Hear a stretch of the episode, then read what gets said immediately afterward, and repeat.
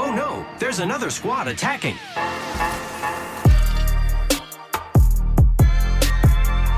Welcome to the Third Party Podcast, your weekly Apex Legends podcast brought to you by Crossover Media. I'm your host, Shay, joined by my co host, Henry. Henry, how's it going today?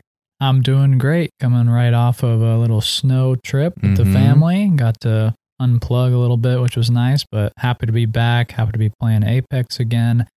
We got a lot to talk about today. We got a lot to talk about today, but it is nice to finally be back in the makeshift studio together. My bedroom. We've been remote now for maybe two episodes, three, ep- two episodes. Yeah. And it is a lot nicer to be able to piss off Henry in person over the podcast and right next door when we're playing games. It's great. Oh man. Before we get into the episode though, make sure you check us out on Instagram and Twitter at Third Party Pod. We got a good one today. We're going to be talking about all of the news around Fight Night and the update, along with a legend concept, and of course, answering all the five star review questions. Before we do any of that, though, as always, let's dive into our five star reviews. First review is coming from GW1 Plus. Love this podcast. Thank you so much for providing the perfect community of Apex lore, numbers, and stats, and how to master this game. First of all, please don't ever change the music. This music is the best, and I mm-hmm. constantly replay the end of the show multiple times just to get some vibey tunes. Second of all, what are your current mains? I know you guys liked Caustic and Gibraltar for a while. The Mastering Caustic episode is what got me hooked on listening. Just curious and would love to hear maybe a few words why they are your main. Thanks again for this amazing community and keep at it. Awesome. Thanks for the review. I'm at a point really right now where I don't have a main. You know, Henry and I have talked a lot about how we don't really think, you know, having mains is the best way to maybe play the game. Like it's a lot more enjoyable to have uh everybody in your arsenal in a way. Um, but like my go-to ranked legend currently right now is crypto from the survey beacon versatility right now. And that's the closest thing maybe I have to a, a main at this specific moment in time, but it'll probably change in the next three weeks, which I've enjoyed playing Apex that way. Yeah, it's definitely fun to mix things up. I've pretty much been uh, very solid in Gibraltar for Mhm. the last year. Um, but if I'm playing by myself, my go to is Bloodhound on top of that. And I think we talk about the reasons for that pretty often. But Mhm. why I like Gibraltar is I just think he's a great support player that has a lot of versatility, whether it's, you know, that one on one, area control, being support, resing, healing. Um, I think Gibraltar is really well rounded, except for the fact that he has no mobility. so it's like you got to work together. And for that reason, I like playing Bloodhound too. It's a big switch up. Definitely. That's a big difference. Next review coming from I Love Vour. I'm so happy you guys talked about Bloodhound's growth over this year. I remember maining them when no one else was. I'm very happy you guys love blood so much. Love blood. Hard not to. Mhm. Hard not to. Next review is coming from Dat Holly Dude. Thank you so much. For a new player, all the tips and tricks you give just help me so much. Thank you so much. Appreciate it. We're happy we can provide tips not for just the high tier players, but also for every player base. That's the that's the best thing we try and do with the show is uh, give a little something to everybody. And so appreciate that you are getting some nice tips and tricks from us. Uh, next review 99 Pixels. Best Apex Legends podcast ever. This podcast is the most informative, most engaging podcast out there. Henry and Shay have such amazing voices. They never get annoyingly loud, and what they say is said with such good pace. These guys seriously know their stuff when it comes to Apex Legends, and they truly love the game. I also love how they engage with their listeners by reading questions, reviews, and the legend concepts. Thank you, Henry and Shay, for this amazing podcast. That's a very nice review, 99. We'll try to keep it up. Uh, hopefully, uh, we don't get too excited, don't get too loud. We try to keep it even keeled uh, while still being engaging. Last review Mhm. for the day coming from Zach Mac 17. I am a season zero player. I didn't think I was going to get much out of this podcast, to be honest. I'm already pretty good at the game. I was just looking for some new content to listen to. However, after hearing your guys' consistent recommendations for the G7 Scout and the Hemlock, I decided that I would give it a shot. Man, I went from winning a game or so a week to consistently being top five and winning a game almost every night. The hip fire and flexibility of the Hemlock has changed my game. Keep up the good work and Godspeed, guys. You rock. Much appreciated, Zach. Like I said, we're happy we can assist any level of players. We really are just, we are given our advice on the game that we spend so much time on and we love so much. And, you know, we've talked about it a lot. Like, we're not predators, but I think we're pretty knowledgeable in the game uh, for a lot of people that we are still in our same skill level. And, you know, there's a difference between uh, actually having the aim versus knowing the right thing to do. And so I think we can teach people what to do.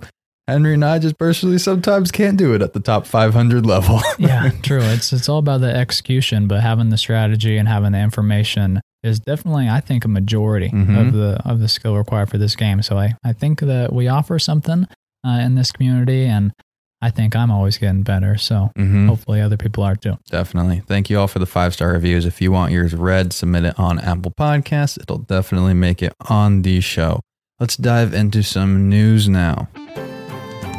First piece of news we got the big uh, caustic drama. It started and ended all on Twitter, uh, and the patch notes were released ahead of time as they normally do so that players are prepared. This time around, there were two balancing changes to the legends. Uh, we had Rampart amped cover cooldown decreased from 30 seconds to 20 seconds. And then we had another change. Caustic gas traps cooldown were decreased from 25 seconds to 20. In response to this, there was a lot of negativity on Twitter. A lot of pros talking about how this was uh, game breaking in ways and uh, very absolute, that it was uh, ruining the meta and that this was going to be a huge shift negatively for the game itself. Uh, there was then some back and forth between some known players uh, and a dev around the balancing behind this, and more so just community interaction in general. And honestly, we really didn't want to have to talk about this too much. Like, we don't really like feeding the flames as we've been speaking of and talking about the negativity uh, in the community. But we just wanted to really give our opinions on this and explain our point of view as a pretty unique perspective as a podcast. And really, what it is is we value communication between devs and the community. Um, and then with that, there is a lot of levels to both sides, though. You know, you have the balancing perspective on the game side, and you also have the business perspective to make money on the game side. And if you ignore one of those, uh, you're really going to miss out on information. And then you got the versus the pro player comparison uh, versus that average player that logs on once a week. Those are two very different games entirely that people are playing. And we kind of want to be the bridge between these uh, sides. Like we want to make sure everybody has all the information possible and the devs information is portrayed correctly to the audience. Uh, there's a lot of sides in the gaming community, and all we want is for people to enjoy playing the game and for it to be the best it possibly can be. And that means everybody doing positive, good stuff. Devs working as hard as they can to make the game great. These are professional game developers. They're going to try and do their best job for their own livelihood. And streamers, the pros, the content creators to build up their communities. And while negativity sometimes leads to more interaction, positivity is just good for the game in general. Apex is not on the level of, you know, Fortnite and COD right now. And Henry and I have for a long time believed the game should be. We still believe it can be. And part of that is this interaction and that there are some gaps here and there's a lot of negativity in this community in general. We just want to keep it positive. Um, Henry, maybe you can give a bit of insight into where we stand differently as a podcast versus other maybe communities in the scene. Yeah. So if you're listening right now and you maybe missed out on this whole thing, Mhm. or maybe you were there on Twitter, you were observing, maybe participating, um, maybe you were a little confused why everything seemed to explode. Mm-hmm. Um, this was a very, very small change to Caustic. Uh, just slightly tweaking his tactical cooldown Mhm. when he already can have six traps out and three stored up. Uh, really, we didn't believe was going to have a significant impact on the game. Mm-hmm. Um, and if it did, it would be very small. So I think it's important to know that this was an exaggerated event, that it wasn't actually a game breaking thing. Doing this was not, you know, ill intended by the devs. And Shay and I, as a podcast, we're in a very interesting space Mhm. that we didn't really try to be in or realize that we were in at first. But on Apple Podcast and Spotify, there's no trending. There's Mhm. no search engine. Like no one's going to be searching for, you know, caustic outrage or, you know, big dev fight uh, on our platform. There's And no so- recommended. Like, no, we yeah. can't. The more people that listen, it doesn't necessarily get promoted out. hmm Um, and so we're not incentivized to have clickbait or to add flame fuel to the flames or to Mhm. do anything negative. And so for that reason, we feel that we provide a lot of value in trying to be as accurate and honest as possible. And I think that's really awesome. Mhm. And I just, if you're wondering if this is a huge event, why aren't Henry and Shay talking about it? Well, there's a reason why. Mhm. Like, we don't really participate on Twitter that much. And on our platform, we're not rewarded like you might be on YouTube. So we're in kind of a cool spot. I'm happy with where we're at. Mhm. Um, I think we can deliver a lot of really cool conversations, information, and content. Um, but we're not we're not going to get caught up in the negativity because Mhm. it doesn't really help us out.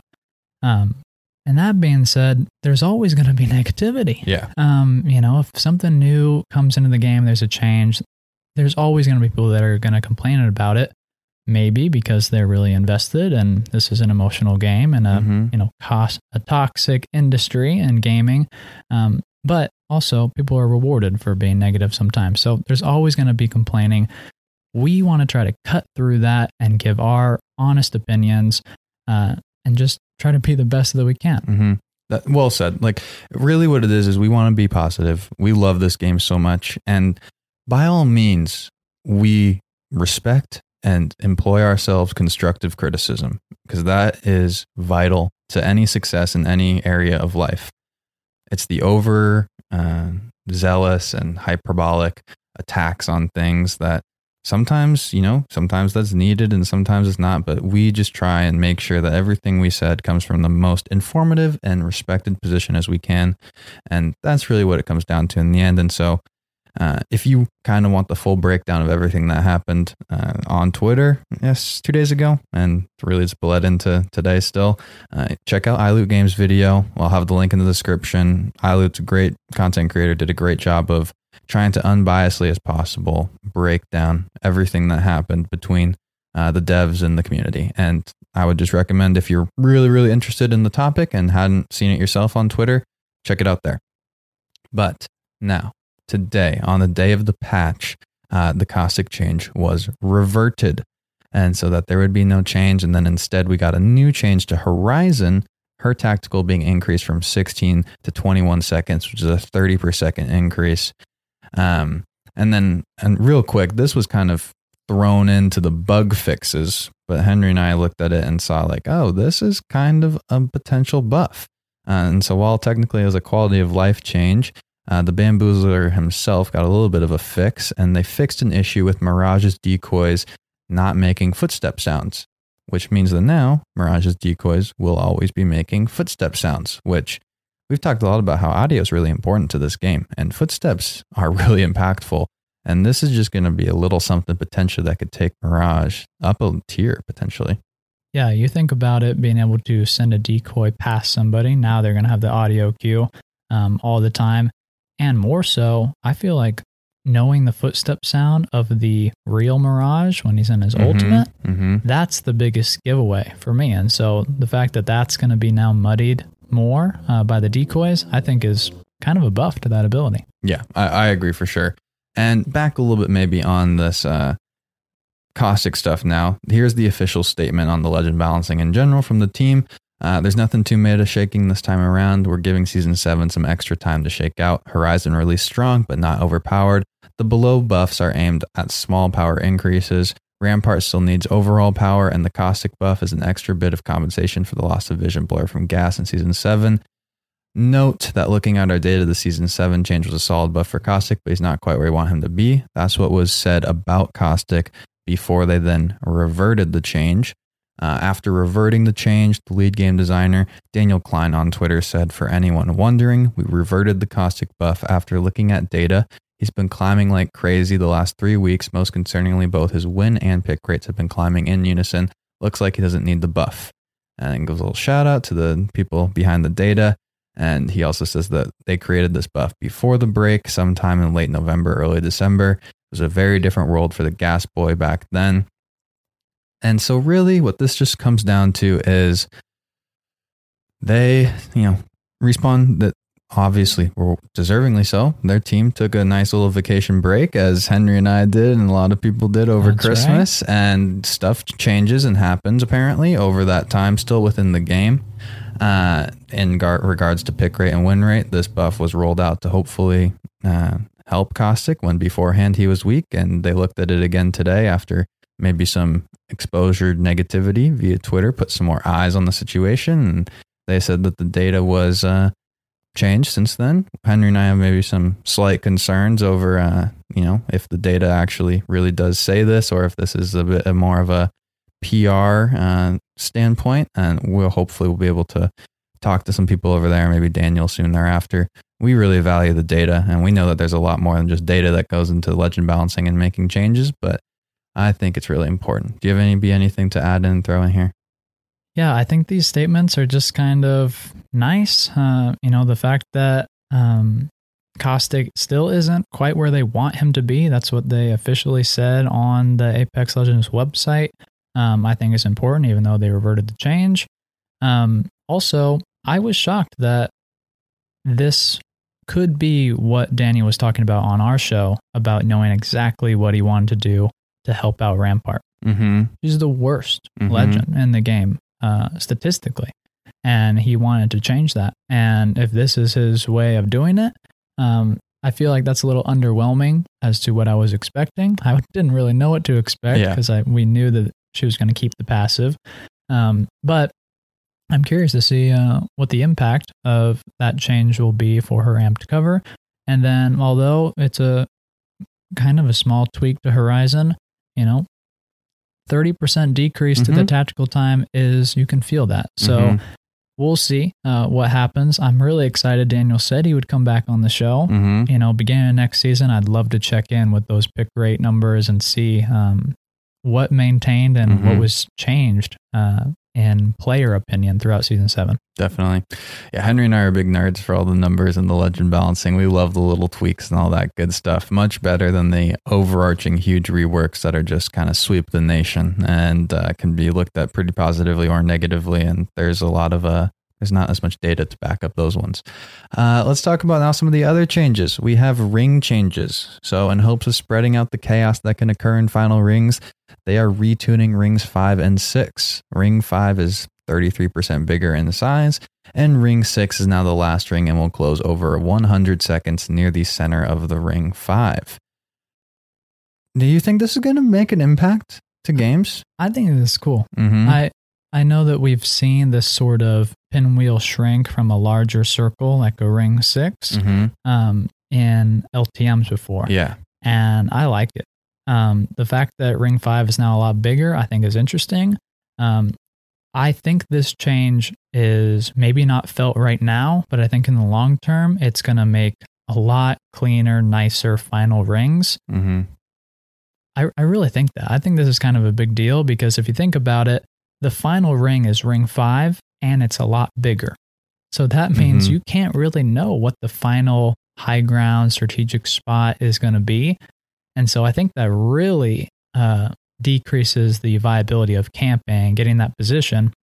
And then the fact that ring six is just a kind of slow, consistent shrink allows for over a large area fights to happen at a decent pace. So Mhm. I think people probably aren't going to talk about this very much. They're not going to feel it right away, but in the long term, I think this is going to impact ranked. I think it's going to impact professional. Mhm. I think if you're in a final ring situation, you're going to play it differently because of this. I'm really interested in how this impacts pro play. I think it could have a serious difference there. It's a big deal. Yeah, it could be a really big deal over there. Really cool change. I like it. Public matches are also going to only be on Olympus for this week, so players can experience the town takeover. And with that, though, speaking of the devil, let's talk about the Pathfinder Town Takeover Fight Night. All right. So this town takeover is located between Carrier and Docks, where Cargo Hold used to be. Um, and it's a pretty cool spot. It wasn't what we had anticipated, uh, Mhm. the location being, but this is a very exciting place. It's contested, really close to Turbine, so it's very much more central Mm-hmm. than we thought it was going to be. Um, but what we have this time around is a boxing ring inspired by Pathfinder's backstory and his story from the Outlands, as well as his heirloom boxing gloves. And this is how it works. It's a really cool location, but in the center, there's a force field ring which disables weapons so that the only way to knock enemies is to melee them. There's no bullets or grenades that can penetrate the boxing ring, so you can focus on your fist fight. Mm-hmm. There's a lot of fun new interactions and inspections uh, as well um, in the in the new area, as well as if you do get uh, knocked and eliminated uh, while in the ring, there's a new line for the damage that killed you, and it's honorable fisticuffs instead of melee. So it, it's pretty fun. They did a lot of small things uh, that I think are pretty entertaining. There's also an announcer, um, which has a lot of really funny lines that will let observers know if there is a knockout or if somebody leaves the ring. Um, they'll they'll make a chicken noise or some other quip, as well as there's screens all around the town takeover to let you know what's going on in the inside. There's no abilities while inside the boxing ring, so it's a clean fight. You Mhm. can't bring down a bombardment on people. to my knowledge, you can't EMP. I was trying Mhm. to test it out. And so it's really a clean fight. It's, you know, that ideal if you've ever been in an end situation where Mhm. people drop all their inventory, um, there's no possibility that someone can actually pick up the gun and trick you at the end. So it's a clean fight, which is really fun. Um, what are your thoughts on it? I love this. It's it's really fun. The boxing rings themselves, the matches are really really awesome. Uh, Three v three team fights, and then another team swinging in there. You can still heal inside the ring, which I do like as well. Um, it, it was a really good time. I've enjoyed it a lot. I'm looking forward to dropping here more in the future, especially maybe when it cools down a little bit. If you drop there with like one other team, does one of the teams, you know, try and not go into the boxing ring? Does the other team challenge? Do you respect the challenge if the other team steps Yeah. into the ring? Like, what are going to be the unspoken rules at Pathfinder's little uh, area? And then the rest of the POI in general, I really enjoy it. Very nice, different elevations, uh, different ways to get into the ring via zip lines and such. Lots of really good loot so far. Um, we talked a bit in the past about how Olympus just is still an early map and needs more POIs uh, to really gain more uh, credibility and as a ranked map potentially. And this is just one step there. And I think I'm really overall enjoying the heck out of this town takeover and POI. Yeah, it's a really fun one. And like you said, it plays really well outside of just the boxing mechanic. Mm-hmm. And within the ring, there's actually the cargo bot uh, balls, uh, the drops from World's Edge that we have. And so there's actually a lot of loot um, inside the boxing ring. You can't use it in the boxing ring, but you can collect it. Um, and it's really cool. There's a ton of loot there. I think that this is a contender for being one of the most fun town takeovers. Definitely. And they do a lot of different stuff, to be Mhm. honest. I mean, you think about Mirage Voyage, ton of loot there, really cool spot. Think about Gauntlet, you know, that's a hot drop at this point uh, Yeah. when we're playing on Kings Canyon. A lot of uh, gameplay happens there. Map room, you go there for a serious strategic advantage. Um, and then you have something like Labs, which is all story driven and is very lore centric. Um, this one seems like it's fun. It's kind of community inspired with people boxing in the game. Um, and also, you have a cool position and lots of loot. So, this is a cool one. And Pathfinder is awesome, of course. Yeah, so exactly. You can't go wrong here. And then uh, I guess you've kind of talked a little bit about it, but the name of the town takeover being kind of It's the funny, confusing confusing. thing. Yeah. Yeah. So, this is going to, it's kind of a pattern for this event, but the town takeover uh, fight night is actually called on the map ring and i just feel like there's going to be some miscommunication potentially at least for Mhm. players saying oh let's head to the ring hmm because i say that probably 50 times a day Yeah. and now i have to be a little bit more specific so you know normally heading ring means going safe but now heading ring could mean you want to go to the town takeover so a little bit of confusion there but you know we just say pathy's house or town mm-hmm. takeover olympus whatever you got to do It'll get its nickname. Yeah. Yeah. It's definitely kind of funny, a little confusing though. Uh, and with this collection event, you know, we also get the skins and the heirloom. What are your maybe first impressions on the skins, or maybe even give your first impressions on the Gibby heirloom as the Gibby main yourself? Yeah, I can jump in on that. I think that it's really cool. You know, um, I like the look at it, of it. It's on fire. I think that the inspect that it has, where Mhm. you uh, actually take off the gun shield and get to Yeah. inspect it, Mm-hmm. is really really cool and something as a Gibraltar man like that, that's really cool. I like seeing that a lot. Um, I also think that it's pretty notable that we pretty much had a quest completely centered around introducing this heirloom. Yeah. That's kind of a cool way to do it. You Mhm. know, um, we kind of had something similar in the introduction of Bloodhound's heirloom, Mm-hmm. um, but it wasn't before it came out. It was kind of like a a flashback yeah. um, to mhm. support the story. Um, but I, I'm just impressed uh, with the story and the lore of Apex, and I think this heirloom is a great fit. Um, it's going to be fun. I hope to get it soon. You know, cross your fingers if you're Mhm. listening. Maybe we can get some positive vibes for Henry. I need those shards. Um, but it, it's pretty cool. I uh, good review here. Yeah, I think they killed it. It's on fire, guys. It's made out of Damascus steel in certain spots. Like it's really cool. I think it's pretty unique in that it still looks very different from the other axes. I know there's some people that uh, aren't huge fans of it, but overall, we're just we love it. The heirlooms themselves are great, and I love the skins for this collection event. These are some of my favorite skins. I got some crafting right now. Got to make some tough decisions, and then I think the other thing we were a little shocked or maybe confused is the uh, Pathfinder skin that is unique to the event is actually not a part of the collection event track. The 24 skins involved in that one, which is very interesting. You have to spend 2500 to get the Pathfinder skin and the weapon charm and then the The quote, quip, yeah. the quip, uh, separately. And so it's interesting. This is the first time this has happened, really. And I am, my first impressions are that I'm not the biggest fan of it, honestly. Like Henry and I were planning to craft that Pathfinder skin. And then I, I did say I'd spend, I spent 20 bucks. I said, that's a $20 skin to me. That is worth it. But it's more than 20 bucks now at 2,500 coins. And so I'm not sure what to do. It's very interesting that they're going this route. We'll see if this is continued on in the future The positive about it though is you get more legendary skins for the event, which is kind of cool. Yeah, it's a really cool skin though. It's a it's an interesting move, um, but it has you know that unique uh, selection Mhm. screen, which is very very cool. It's also just a, a cool look. I the one thing I'll say about it is that you are bright yellow, and Pathfinder's pretty big. Yeah. and so I wonder. I don't think we'll be seeing that skin in the ALGS, but I do think it looks really cool. Yeah, that's funny. Okay, let's talk a bit about now the airdrop escalation takeover. Just the takeover. Different. Yeah, very different. Dive into this for our listeners, Henry. So, this is a new style of limited time mode. The event takes over the current public playlist in order to keep players together and maintain a healthy queue time throughout the event.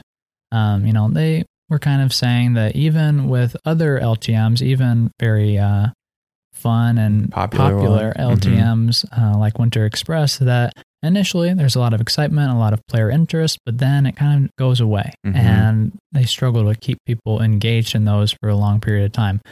Um, and so they decided to just have this be the public playlist for this event. And I'm really excited to see how this goes.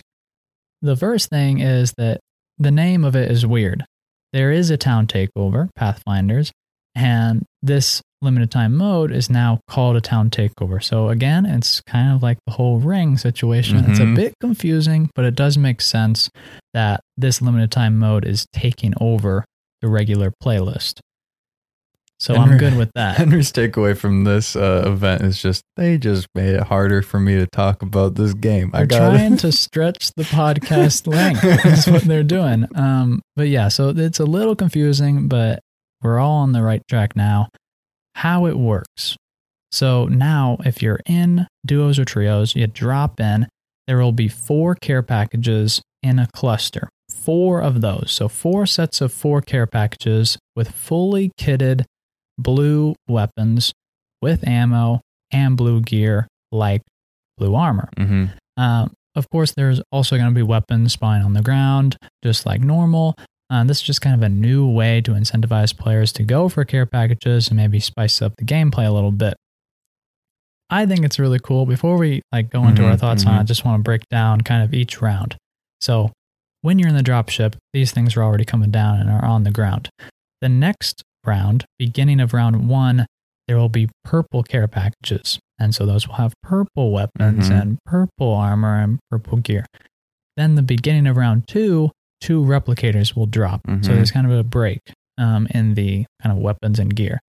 Then at the end of round two, beginning of round three, two gold care packages come down. So you're talking gold helmets, gold armor, gold weapons. Then at the end of round three, beginning of round four, one red care package circle. So four care packages, but there'll be circles on the map so you can see them. One red care package group will drop where you can get red armor, which is pretty exciting, Mhm. and care package weapons like the Prowler. So you want to survive and get that good loot. Mhm. And I kind of like how it's tiered up. So it's a really cool mode. What are your initial reactions to playing it? I've, I've been enjoying it. I'm really liking the fully kitted weapons right now and having to not really continue to look and loot for things, be able to focus on fighting is just different, but a little bit fun as well. Um, they're obviously highly contested out of the dropship right now, a little chaotic. Uh, it reminds me a lot of maybe it was back in season two potentially when we had the alternator with disruptor rounds and we were Mhm. starting every game with two care packages dropping in and people were getting Krabers at the start of the game and stuff. And I'm just enjoying this mode and the pace of the game right now. Um, it's a little different though, for sure. We're always going to welcome a switch up. Mhm. You know, it's fun to have a new way to play, a new mechanic to learn. And I think this one's pretty enjoyable. The attachments on the fully kitted weapons, whether it's blue or purple or gold or red, um, are locked, just like a gold weapon would be. Um, you can't swap out attachments, can't upgrade a weapon in any way. Um, and then, kind of the way to know is that in the inventory, it'll be colored the blue, purple, gold, red. Um, but in your holster or down in the bottom right, when you're using the weapon, you're going to have stars on Mhm. it to show its rarity, but more importantly, that their attachments are locked and you Yeah. can't change them. Mhm. Um, so that's kind of a nice little indicator. And let's talk about this a bit more. This is a very serious shifting gameplay from what we are used to. Um, this is a lot more reminiscent of COD and other BRs where, you know, the weapons already have attachments. You don't spend time looting. Are do you think we're potentially test dummies right now for another serious future change like we were with Evo armor? You know, Evo armor came in in these LTM style things and we were like, "Oh, this is fun. This is a cool shift." it's never going to be permanent. Like we'll never get armor off the drop in Apex, and now it's the way of life, and there's new mechanics built around it. Are we going to potentially move towards a guns on the ground are what they are with attachments? We don't need the whole looting. Find your barrel stabilizer. Find your mag. Like it's different. Yeah, this is a a potentially huge change. Mhm. And I think it's funny, kind of, even with the Evo armor, how kind of coy the designers and Mhm. developers are. They don't really say that this is something that might happen. They're Yeah. just saying, oh, this would be fun. Like, Mhm. it's- Mhm. they're just saying it's going to mix things up. But because of the track record, we know that this could potentially be in the game permanently in some shape or form. I don't know if I'm ready to give my full thoughts on it because I know that we're planning on in the next two or three weeks kind of talking about the future of Apex. Um, but I think this definitely has a role to play. I Mhm. will say that I enjoy this game mode a lot.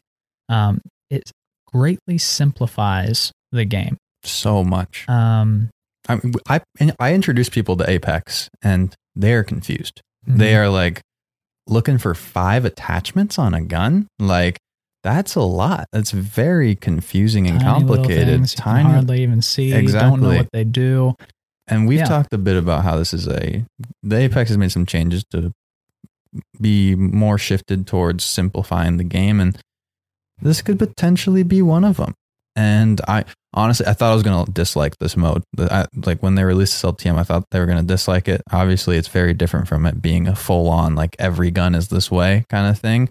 But I, I'm liking it more than I thought I would, which is what happened with Evo Armor as well when it came out in the LTM. So I'm not uh, against it, but I think we'll talk about it a lot more in the future in depth.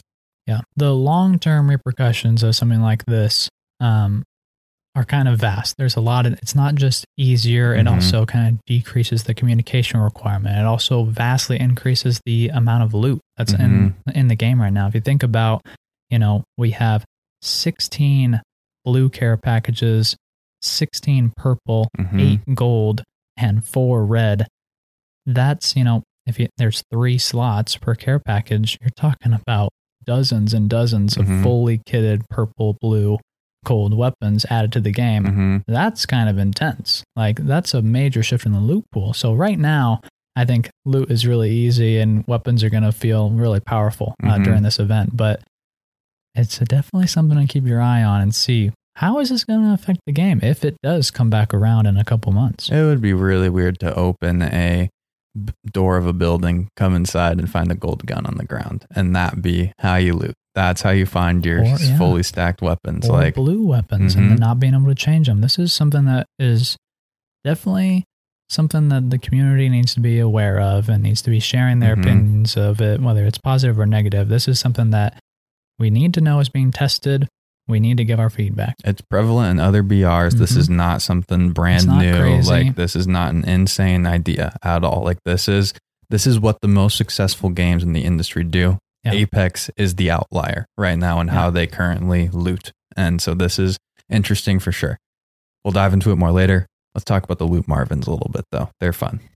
This is something that always felt missing from Olympus. It was, you know, we didn't have that special loot drop item like the loot tick or the cargo bot. And so now in this patch, we have activated Marvins. And Marvin is actually an acronym, stands for Mobile Robotic Versatile Entity. Kind of weird on the end there, but, Mhm. you know, entity works. And these Marvins are all over Olympus now. There's not just the one uh, kind of near Hammond. Now, they're pretty cool, a little different than the cargo bots, but you can interact with these Marvins and spin a sort of slot machine on their screen to either get a gray, blue, or a purple loot kind of pull off of this robot. Get three items spawn each pull, and it takes 100 seconds to recharge to be able to do it again. Mhm. So you could just sit there all day and just keep doing it if you can wait 100 seconds. Now, the cool part is if you destroy the Marvin, there's a chance, and right now Shay and I are kind of up in the open. Shay Yeah, has mhm. uh, done it twice and he's gotten this. I've done it twice and I haven't gotten it once. so it could be a 50% chance of getting it. Um, but there's a chance that after you destroy the Marvin, they drop their one arm um, as a gold item that you can pick up into your inventory. If you then bring that arm to another Marvin, it guarantees three gold loot items. Pretty cool. I'm interested. I, I think this is fun. Like like you said, it's kind of felt like a missing mechanic from this map a little bit. And that- that's cool. Marvins are awesome. It's a very slot machine. Like it isn't like the cargo drones on World's Edge where you can control that you're getting gold armor pretty easily or gold Yeah. whatever. Like it's very random. Like there is no like okay, I'm gonna hit it when it hits purple or blue right now. It's fast. It's really fast. So it's going to be interesting to see kind of how this uh, continues to evolve and grow throughout the game. It's a pretty simple but cool mechanic that I'm liking. Before we get into the rest of the episode, though, here is a word from our sponsors. The Good Games podcast is brought to you by Henry and Shay. Hopefully, you like those two guys by now. From our success covering Apex Legends, we've sought out to create a new project talking about all good games. If you want to hear Henry and I cover games from Rogue Company to Assassin's Creed, check out the link in the description to hear about all the good games. Announcement coming at the end of this episode. Welcome back to the show. Now we're just going to go into the rest of our episode, a couple fun segments, and wrap up the impacts of this patch. The first thing is weapon balancing. Yeah. Now, the first kind of big hot item is the Hemlock. The Hemlock got a little nerf. It has decreased body damage from 22 to to 20. Yeah. Um, slight change. I was trying to mess uh, around with the Hemlock still. I still think it's a totally viable Mhm. weapon.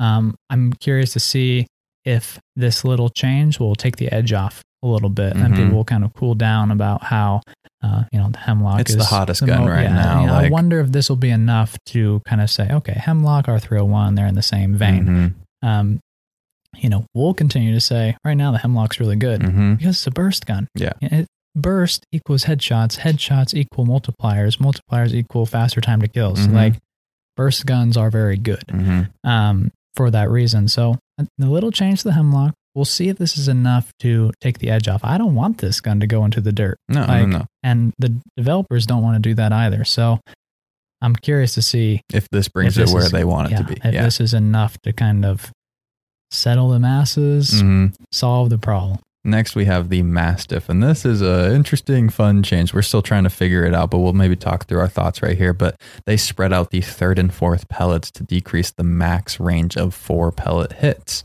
and it was a plus or minus seven point five degrees. It is now a plus or minus ten degrees, and so this I wish was explained in a bit more depth from a numbers perspective on how it actually impacts. Do you want to give your thoughts though? Because I think we're kind of in agreement right now on how we are theorizing that this change actually works. If you can do that through a podcast. You kind of have to be a geometry master to, to get this, but here's what you need to know. The Mastiff has eight pellets that go in a horizontal spread. In order to find out what the third and the fourth pellets are, you need to uh, kind of skip. Kind of if you're calculating the median Mm-hmm. of something, you would Mhm. kind of take one off the other side. So if you count one to the right, two, and then shift to the left, three, and then shift back to the right, four, it's going to be not the two middle ones, but the two outside. mm-hmm. Those. Those are what has been changed. So they spread 25% wider than they used to. Now, is this impactful? We're Mhm. not quite sure in gameplay. We've tried to use the Mastiff. I've had some success. Shay has had some success. We're not sure if it's, uh, you know, really a big nerf to this gun yet. But they're saying that they want to decrease the max range of a four pellet hit Mm-hmm. Four out of eight of these pellets, each of them does 16 damage. You're talking about a solid hit. You know, Mhm. four pellets is only half, but we definitely all know what it's like to hit those 16s Mm-hmm. uh, or less if they're low profile. Yeah. So it's an interesting change. What I find interesting is there was really no discussion that I was aware of about the Mastiff. No. That this must have been a purely data driven thing Mm-hmm. that they want to take a little bit of power away from uh, this interesting range of Mastiff use. Um, I'm not really sure Mm-hmm. uh, if if it's going to be achieved by this, um, but it is a 25% you know increase to the spread of these specific pellets. So Mhm. it's interesting. I think they really just wanted to say, we want the Mastiff to be good in the situations it's meant to be good in. Yeah. Get close and use it. And this is maybe supposed to balance that out a little bit further to make it so, yeah, I really do need to be close to use the Mastiff at its absolute best. Yeah. And we like that. We like specialization and the legends and the abilities and the guns themselves. Like it creates a more balanced game, more tough choices to make throughout the game when deciding what gun to pick or what legend to pick up. Or I reverse that. Total. I mean, that's why you listen to the podcast. Yeah. You need to Mhm. know these decisions on weapons. You know, we just read out that review that someone kind of just realized that the Hemlock and the G7 were really good weapons. And you got to give them a chance. You have to know these decisions and know, like, what does a barrel stabilizer do? What is the Mastiff good at? And so, all these, you know, small details in the game we think have pretty big impacts. And according to a listener of ours that we read off, went from winning one game a week to one a night. So Mhm. they do have pretty big impacts. Last, we got the Prowler, little bullet increase in the reserve, uh, increase from 175 to 210 when you pick it up out of the care package. Nice little buff. It's got a huge clip, Mm-hmm. so it needs more bullets. Mhm. You know, that's what it is. uh, it's a care package weapon is a great gun. Pick it up if you find it. Now we have some additional quality of life things away from legends and away from weapons. First one I really like. It feels so clean. Mm-hmm. Ultimate accelerants can now be used without opening your inventory. This is something like almost two years. If you're not on PC, like Mhm. this was always a freaking challenge was using the ultimate accelerants, like and not feeling like you're vulnerable for a little bit. Yeah. And so now, if your ultimate is not currently available, you just press the button or buttons on controller um, to activate your ultimate. And you'll instead pull out any stored ultimate accelerants in your inventory and use them automatically. It just like when you're in a fight or especially if you're using ultimate accelerants uh, for legends that kind of need them in a fight. Mhm. Um, like maybe if you're a crypto and you see some enemies uh, far away, you don't have your EMP, you can now just kind of hit those bumpers, Mhm. get that ultimate accelerant without losing any visibility, Mhm. which is big. I think I really like it. Definitely. I, th- I think it's a really cool change for sure. Going to really help those Wattson players out. Uh, the other kind, kind of fun quality of life change that we've already had help us out today is that when if you're in a lobby, if a party member leaves your lobby for any reason, all party members will be marked as not ready. This should stop accidental launches into a match when your buddy dips out for a second or their game crashes. I Really like it. nice. Mhm. Really nice. I was impressed that they were able to do it. Mhm. Um, I, I think this is a really nice thing. Then we have the fabled Mark All as Seen button has been added to the menu. You click this to remove the pesky, I mean helpful, red dots um, uh, to see if you have something that you have to glance over that's new, whether it's a skin or Mhm. something. Yeah, I was uh, um, if you've watched me on stream, I had like 40 to 50 like unused, unlooked at red little dots. So this was kind of cool. Nice little refresher. It was going to drive Henry crazy if he kept seeing my screen on the stream. So um, I'm glad we finally got this uh, this little mechanic. Anything else? And then last, Mhm. uh, we have the last quality of life thing that we think is notable is that pinging the nearest respawn beacon while you're spectating. So you've already been eliminated. Your teammates grabbed your banner. Um, now, if you, you know, pi- hit A on Xbox, you're pinging the nearest respawn beacon. It will now always ping the nearest beacon unless you don't have enough time to use it before the ring closes over it. So Mhm. this is kind of a complex math question Yeah. here, but instead of what it used to do, which was ping the nearest beacon uh, next in the safe ring, Yeah. now you kind of have something like, hey, this is a lot closer to my box. I'll be able to loot it. This is really big if you're not on comms, if you're playing with randoms. Mhm. I think this is a nice thing. You can still, you know, spam it. Uh, if you really are antsy about getting back, you know, we don't recommend that, but I think this is a nice little communication thing that Apex is really known for. Like, Yep. this is what they do best, and this is another little addition. that wraps up all the patch notes talk, but we got more news still to cover. First being the in game teaser that has launched today. Uh, you can hear Dr. Amelia P talking through one of the Marvins currently about a project called Iris. The same project Iris was mentioned in season five on Kings Canyon by Bangalore. Nothing crazy here, but we are setting up more lore hopefully for next season, the quest, whatever it may be you know Henry and I are absolutely always itching to find out more about this universe in general. So it's starting soon, and we're hoping to see more eventually. Now, we are going to be talking about some leaks with some patch updates. Uh, there always comes more data lines and more information that data miners get. Um, so if you're not a fan of any you know leaks or getting anything spoiled from you, uh, you can skip ahead of this little section. I'm going to put the timestamp in the description below for when we start talking about leaks and then when we stop talking about them. Um, but we we have cut out some things that we think are too much. We try and filter it a bit ourselves. You're never going to hear any quest spoilers or anything like that from us. Uh, but these are just kind of some interesting data lines that we think are interesting. Uh, first, we're going to go from our guy Shrugtal. Uh, we have season eight uh, anniversary collection event has been leaked. So instead of getting a new heirloom for completing the collection event, players will receive 150 shards instead to purchase one of your choosing. I think that's a pretty cool feature. Like that could definitely uh, drive some money to the game. I think getting people to choose whatever one they want. Uh, yeah, mm-hmm. uh, definitely allowing people to purchase uh, heirlooms is something that has definitely been demanded. Um, we'll see uh, Mhm. how impactful this is. It's pretty interesting.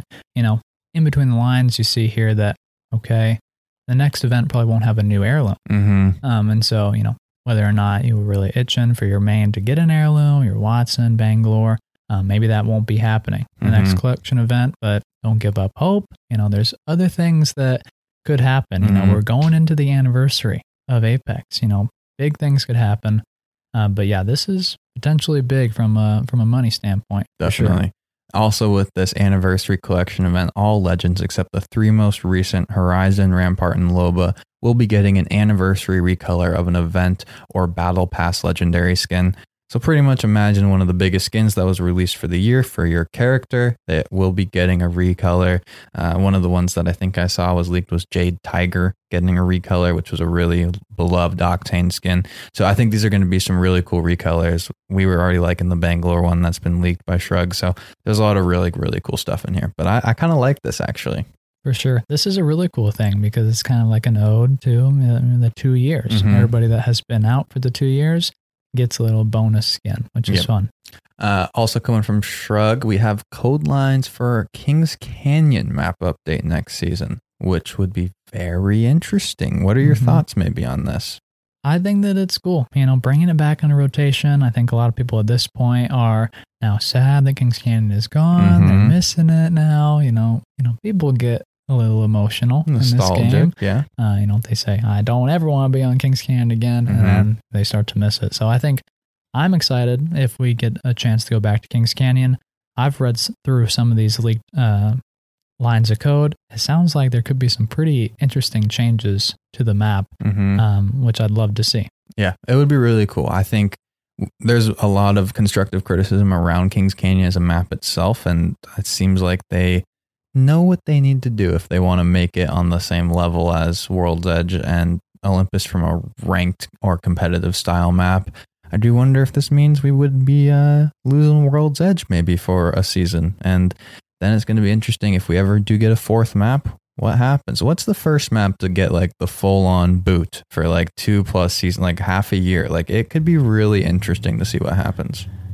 Yeah, it kind of just we'll be looking more into the future. Mhm. Um, and I think this is the maps are a big, big part of Apex. What I think is just interesting about this is if you say, okay, World's Edge is going to come out, Mm-hmm. does that really mean the ranked is going to be on Kings Canyon and Olympus? Mhm. Which, honestly, like Olympus has gone well, Mm-hmm. but is a vastly different ranked map than World's Edge. mm-hmm. And so if you're pairing Kings Canyon and Olympus together as you know a whole season of ranked is just Mhm. on that, I wonder if there's going to be some backlash on that. And I I think if there's not backlash, people definitely have to adapt. Yeah. Even more Bloodhound, you Mhm. know, even more kind of open combat. Um, it, it could be fun. It could be different at least. Yeah, and we've talked about how like you know we think Caustic and Rev are you know those guys make a bit more sense on Kings Canyon, and Mhm. so it's like we'll see like what metas merge, what the shifts and the changes actually are, but exciting to potentially get some nostalgic back in the game. We also have another thing from Shrug. Gibraltar is going to be potentially getting the next Legend edition of the game, which probably means he's coming out with another great looking skin. I think Henry's going to definitely cop this one if it comes out. I'm I'm shocked. Like a year ago, I was I had no skins for Gibraltar. Mhm. no legendary skins. I got um, the Millennium Tusk skin, Yeah, and that's mhm. kind of what I rocked with, and I was really happy about it. Um, nowadays, there are so many cool Gibraltar skins, and so now that he's getting a, a legend or a physical edition, um, I just think that Gibraltar is set now. Like I got skins on Mhm. skins. There's so many to choose from now. Um, it's really cool. I'm happy about it. Next, we have some leaks from iLoot Games on Twitter.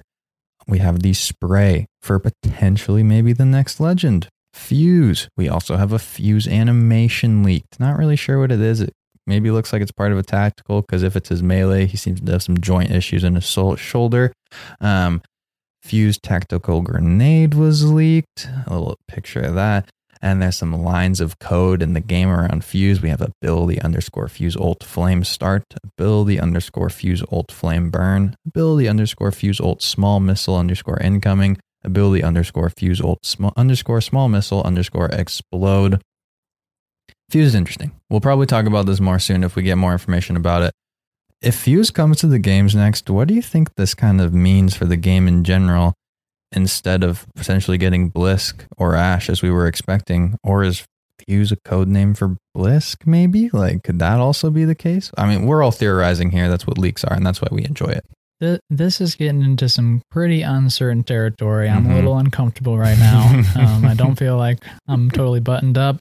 Um, yeah, I am going to be extremely shocked if Fuse is the next legend for Mhm. multiple reasons. The first being, I do not think that they will introduce a legend named Fuse. I just don't think it's going to happen. You Mhm. know, a year or so ago, there was a legend concept by a fan named Fuse. I don't think they're going to use that name. So Mhm. I, I'm shocked that now we're seeing Fuse written into code lines. For that reason, I'm kind of leaning towards maybe this is a fake out. Mhm. Like it's definitely a more sophisticated fake out than Forge, but I'm leaning away from it.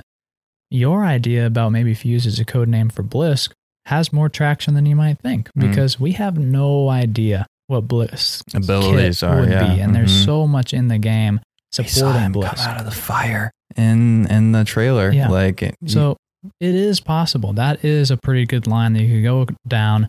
Um, and so I think that that's a cool idea. That introduction though of Blisk and Ash, you know, as the anniversary of Apex comes out, I think that works really well. Mhm. You know, we've already kind of theorized, I think, on a Patreon episode yeah. on what we think about Fuse.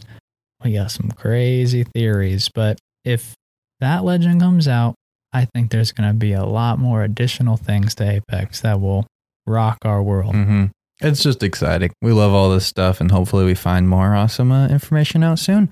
That kind of wraps up all the news, though, for us. And so now we're going to dive into a legend concept. If you want your legend concept right on the show, uh, join the Patreon. Guarantees that your legend concept will be on the show. If you're not a patron, uh, you can share it in the Discord channel that is Legend Concepts. And if we uh, like it enough and we approve it, it's got good lore, which is a real big thing we look for. Uh, you will then get uh, shouted out on the show. Today we got uh, from Discord Puffin Wave. The name of this legend is Longshot, and I'm going to go ahead and start us off with some lore. Crystal Suko was an elite recon commando for the militia. She served with the militia until the Battle of Demeter. After she took on the name of Longshot and grew a reputation as a feared bounty hunter, known to be cold and calculating, she hunted targets with little difficulty until she was hunted herself. After a near death experience with another hunter, she decided to join the Apex Games to refine her skill so no one could get the better of her again. Ex soldiers are really fun.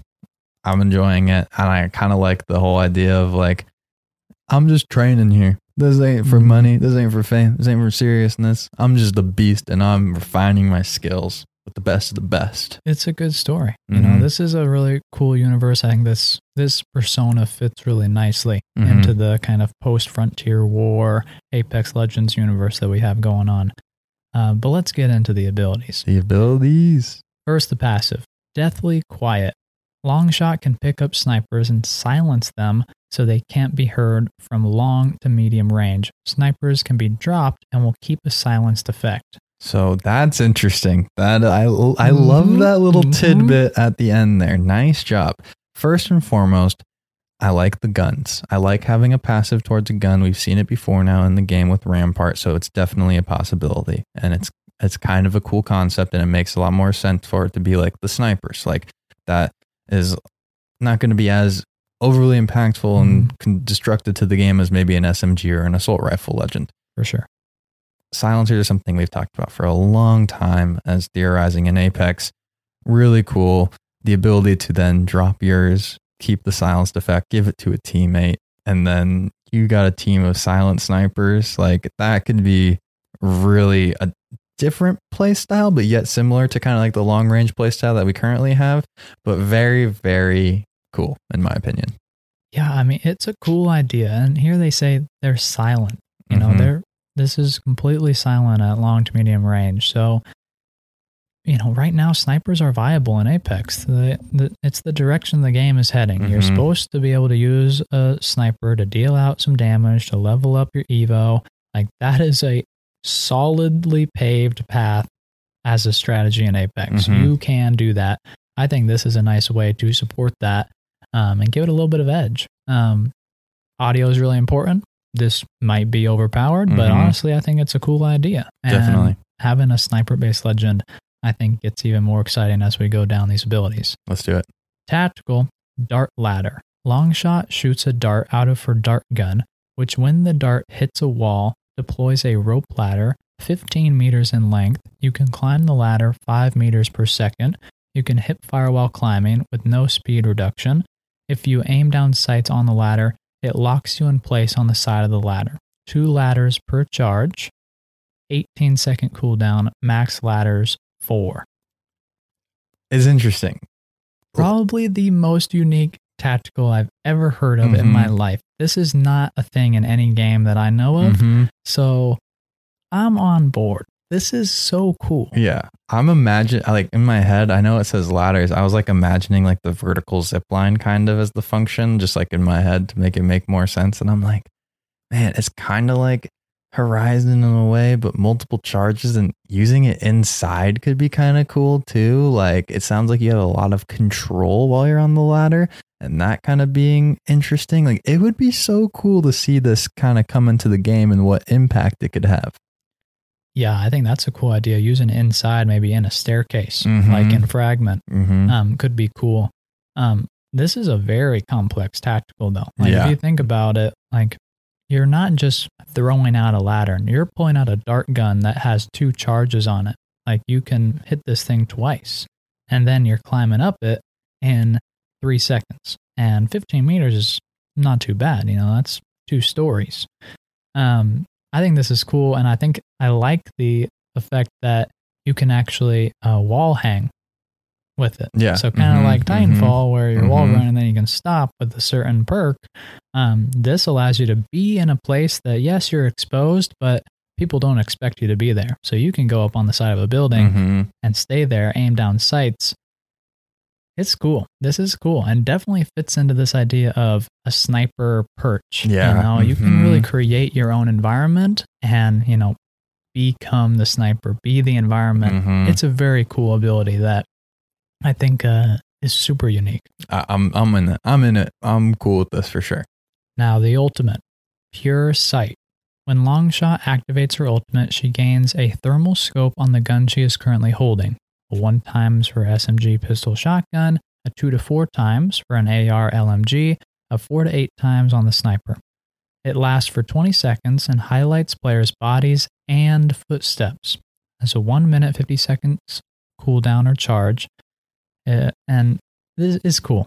I, I my first like thought on reading this was like, I think this could be. I I think it could have a long a longer charge. Like I think it could be active for like forty Yeah, like ish seconds, like the Yeah. duration of the actual uh thermal. Just because, especially if you're using it on snipers, which is what the rest of her kit is built towards. Like twenty seconds of having a thermal scope on a sniper might not be incredibly impactful. It it's not as impactful, I think, as an ultimate could be.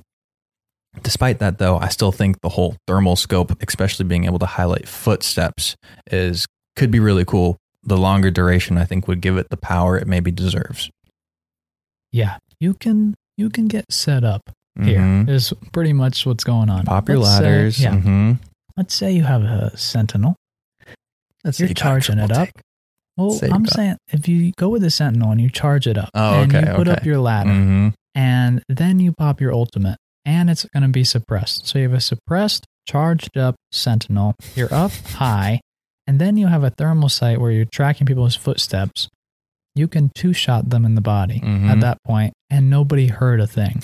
like that's kind of exciting. Yeah. I um I think it's a very cool ultimate. I think that like you said, it's kind of um well paced. It's kind of cooled down a little bit. Um, but I think it has cool potential and the fact that it can work on any weapon um is kind of cool.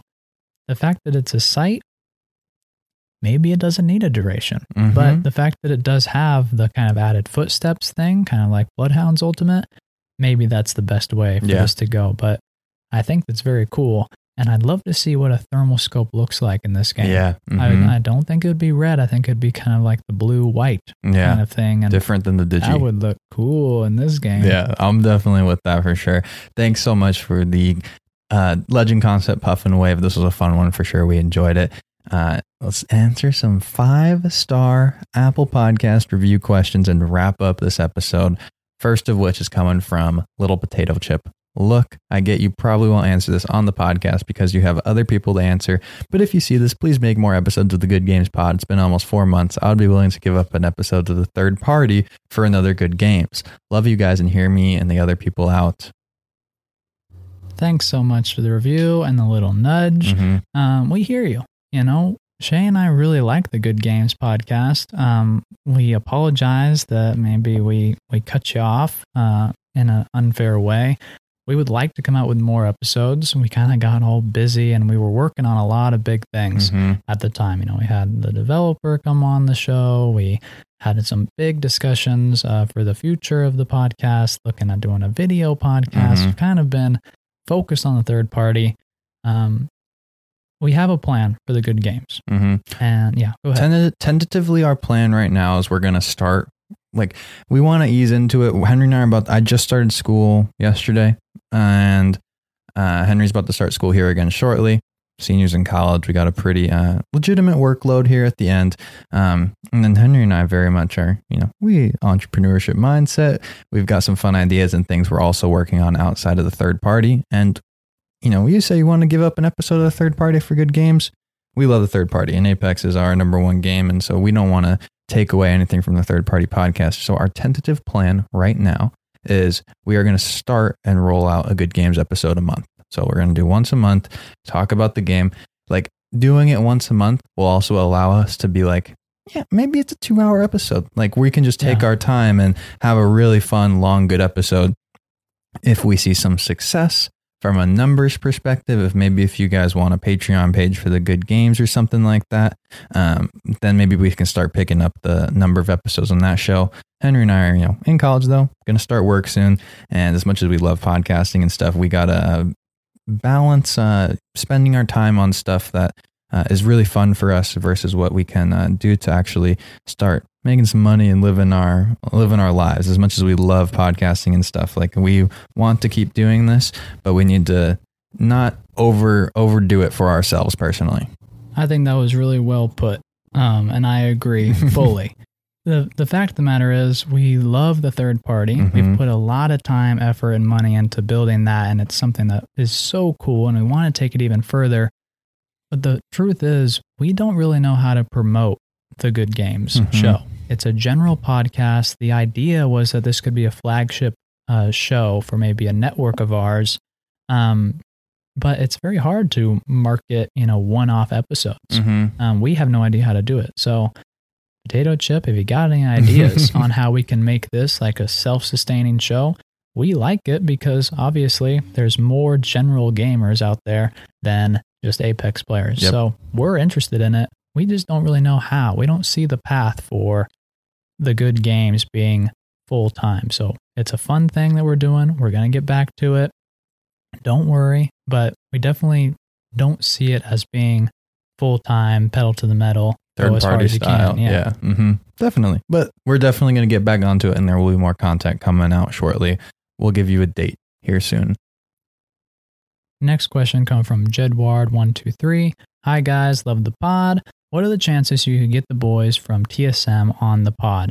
I would love to see an episode with ImperialHal, Snipe Down, and Reps. I know the best way to get them onto the pod is to at them on Twitter, but how hard do you think it would be?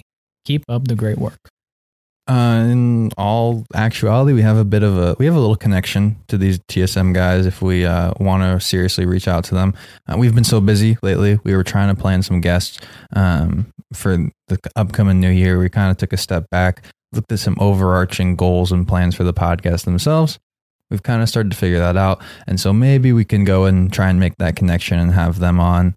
You know, adding them on Twitter is obviously the best way for you guys to impact it, but these guys are huge. Hal, Snipedown reps. They got big amounts of followers. So if we get these guys on the show, we will try and use the people we've met and known through the community to get them on the show. In terms of guests, though, we do have uh, Kev the King, our favorite lore guy, coming on next week for the next episode. So that's going to be a fun one. And yeah, we'll work on TSM. Next question coming from Mr. Kingover. So I'm a level 42 bronze 3 player and okay, I guess. LOL. I just got Caustic and how do I use Caustic to my advantage so that I can rank up? Thanks so much and I love this pod so much. Great question, Mr. King. Thanks for the review.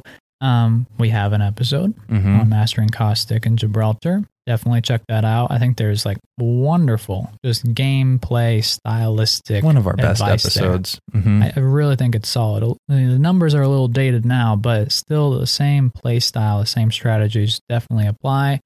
Um, now, if you're looking to rank up, survival hmm is the best way to get XP and to rank up. So if you're playing caustic, that means get into a building, hunker down, try Mhm. to survive for a long period of time.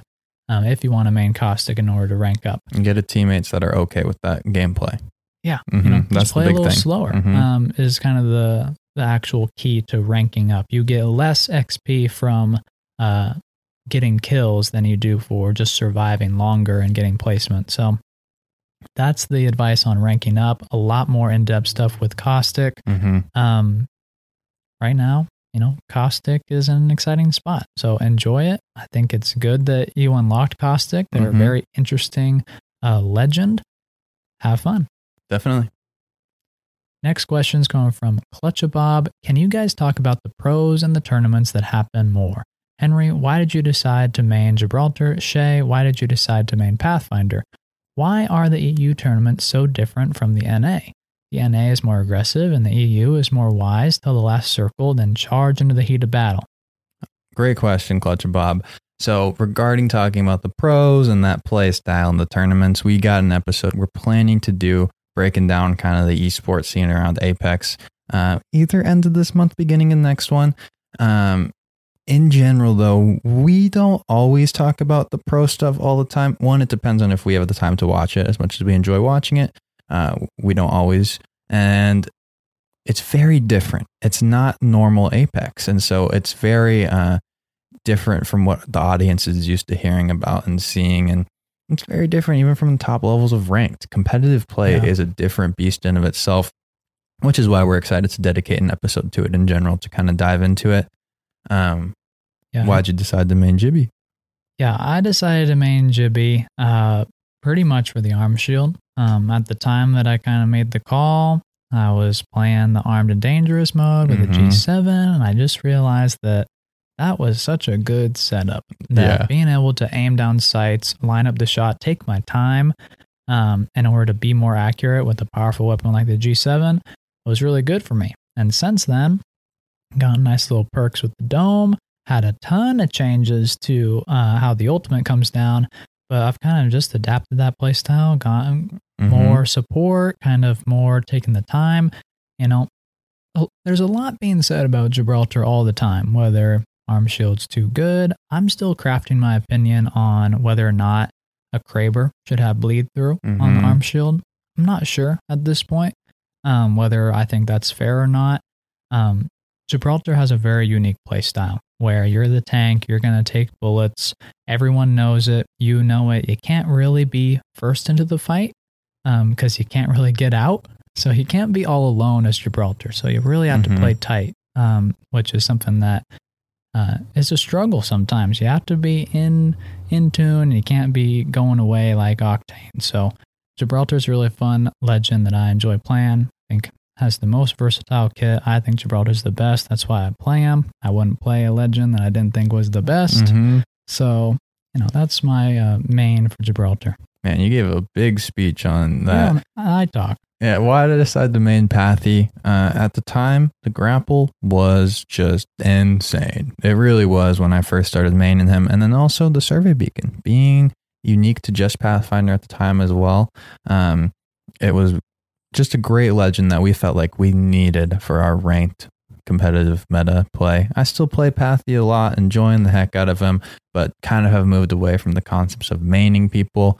And really I just fill in whatever the ranked meta or comp is right now for a quote unquote main at this point. And so right now it's crypto. Next season it'll probably be something else. So it's always fun and I'm enjoying uh, diving into new legends all the time. That's what keeps the game super fresh for me.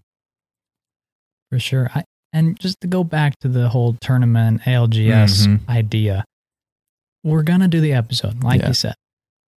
We've struggled to put it at the front of our priority for the same reason that Shay said that it's a totally different game And a lot of the times we think this show has a lot of educational value and that we try to, you know, help people to learn how to improve. And honestly, you can't really learn anything from watching the ALGS. Mhm. It's entertaining, but they're not looting the same that you're doing. Mhm. They're not dropping the same. They're not taking fights. They're not using heals. They're not using the same weapons. They're not using the same legends. Mhm. Like it's entirely different. Um, it's not just the fact that money's on the line. Like that has a pretty big impact. So I'm excited to dive into it because I think it's entertaining. But the fact that it's so different, and if you don't watch the ALGS, I feel like hearing about it is just a waste of time. Like because you're not really getting anything Mhm. out to help your own gameplay. Fair, fair, fair. Next question Apex is lit. Hey guys, I love listening to y'all and was wondering how to get better because I feel like I've hit a wall. I play crypto and I'm currently gold four. We got to do a crypto mastering the legends We can. because, like I said, crypto is the hardest legend to play in the game. You got to be a genius. Mhm. Um, Crypto. So playing crypto and ranked is a, a solid step if you want to, you know, rank up. Like he's built a bit more for that ranked scene. Uh, specifically for ranked in general, but specifically for crypto in general, teammates. Join the Discord, get in the looking for group, find some teammates, join a club, join a looking for group on Xbox or Dream Team or somewhere. Teammates for ranked are gonna make the difference between you being in freaking silver and platinum. It's crazy to say, but it really is the biggest difference. I'm at a point where I don't play ranked unless I have two teammates on. Like it's not only is it easier, it's just going to be so much more of an enjoyable experience to play with teammates that you can communicate with and improve on together every game. for sure. Is good advice. Last question from the day. Him Death. I've played Apex since season 4 and recently I've been playing a lot more. I love World's Edge because it's my OG. My friends and I really liked the game recently and I've looked up a podcast to listen to. When I found this one, I always wanted to be better. What do you think is a good loadout for a medium player? Medium player. That's an interesting uh, dis- decipher. We're going to default to what we think is the best loadout for anyone, and that's the G7. You know, have a G7 with something, something that you are confident and comfortable with. Henry's been rocking the flatline a lot recently. Um, R3, R9, a bit more difficult. Like, but the G7 or the Hemlock as a foundational gun is going to make it easier for you to have a lot more success early on. And they're just great guns to put out damage and have control of fights with. Yeah, I think having having that G7 and then having a full auto weapon Mhm. on top of that is a really nice thing. Whether it's the R301 or the flatline, I'd lean away for the uh, Havoc, uh, but then I'd come back around the SMGs for the Volt. I think the Volt is a really nice secondary to have with the G7. So that's the loadout recommendation, but And it- Honestly, it, yeah. does depend a bit on your legend. it really Like, does. This is a complex mhm. question where, you know, there's total viability for Spitfire, total Mhm. viability for the triple take. So it's like, and Wingman has a lot of good Yeah. potential too. Like I definitely like we we rock the G7 or the Hemlock a lot of the time, but like like if I'm playing Wraith and I'm the first one in there, I'm gonna maybe probably pick up that R301 over the G7 because I'm gonna be so close to people a lot of the time. Like it's, things change with your legend a lot, but solid single fire burst guns to slay the foundation are gonna deal out damage. It's true. That's going to wrap it up for us. Make sure you subscribe on Apple Pods. Give us a follow on Spotify. Leave a five star review with your question. We'll answer it on our next episode. Follow us on Instagram and Twitter at Third Party Pod. Sub to our YouTube channel, Third Party Podcast, and stop by our weekly stream.